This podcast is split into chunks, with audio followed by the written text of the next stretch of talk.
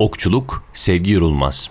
Tokyo 2020 Paralimpik oyunlarında ülkemizi temsil eden Sevgi Yorulmaz, 1982 doğumludur. Okçular Vakfı Spor Kulübü sporcusudur.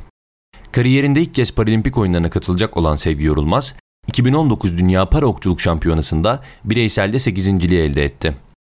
Tokyo 2020'de W2 makaralı yay bireysel ve W2 makaralı yay karışık takım kategorisinde ülkemizi temsil ediyor.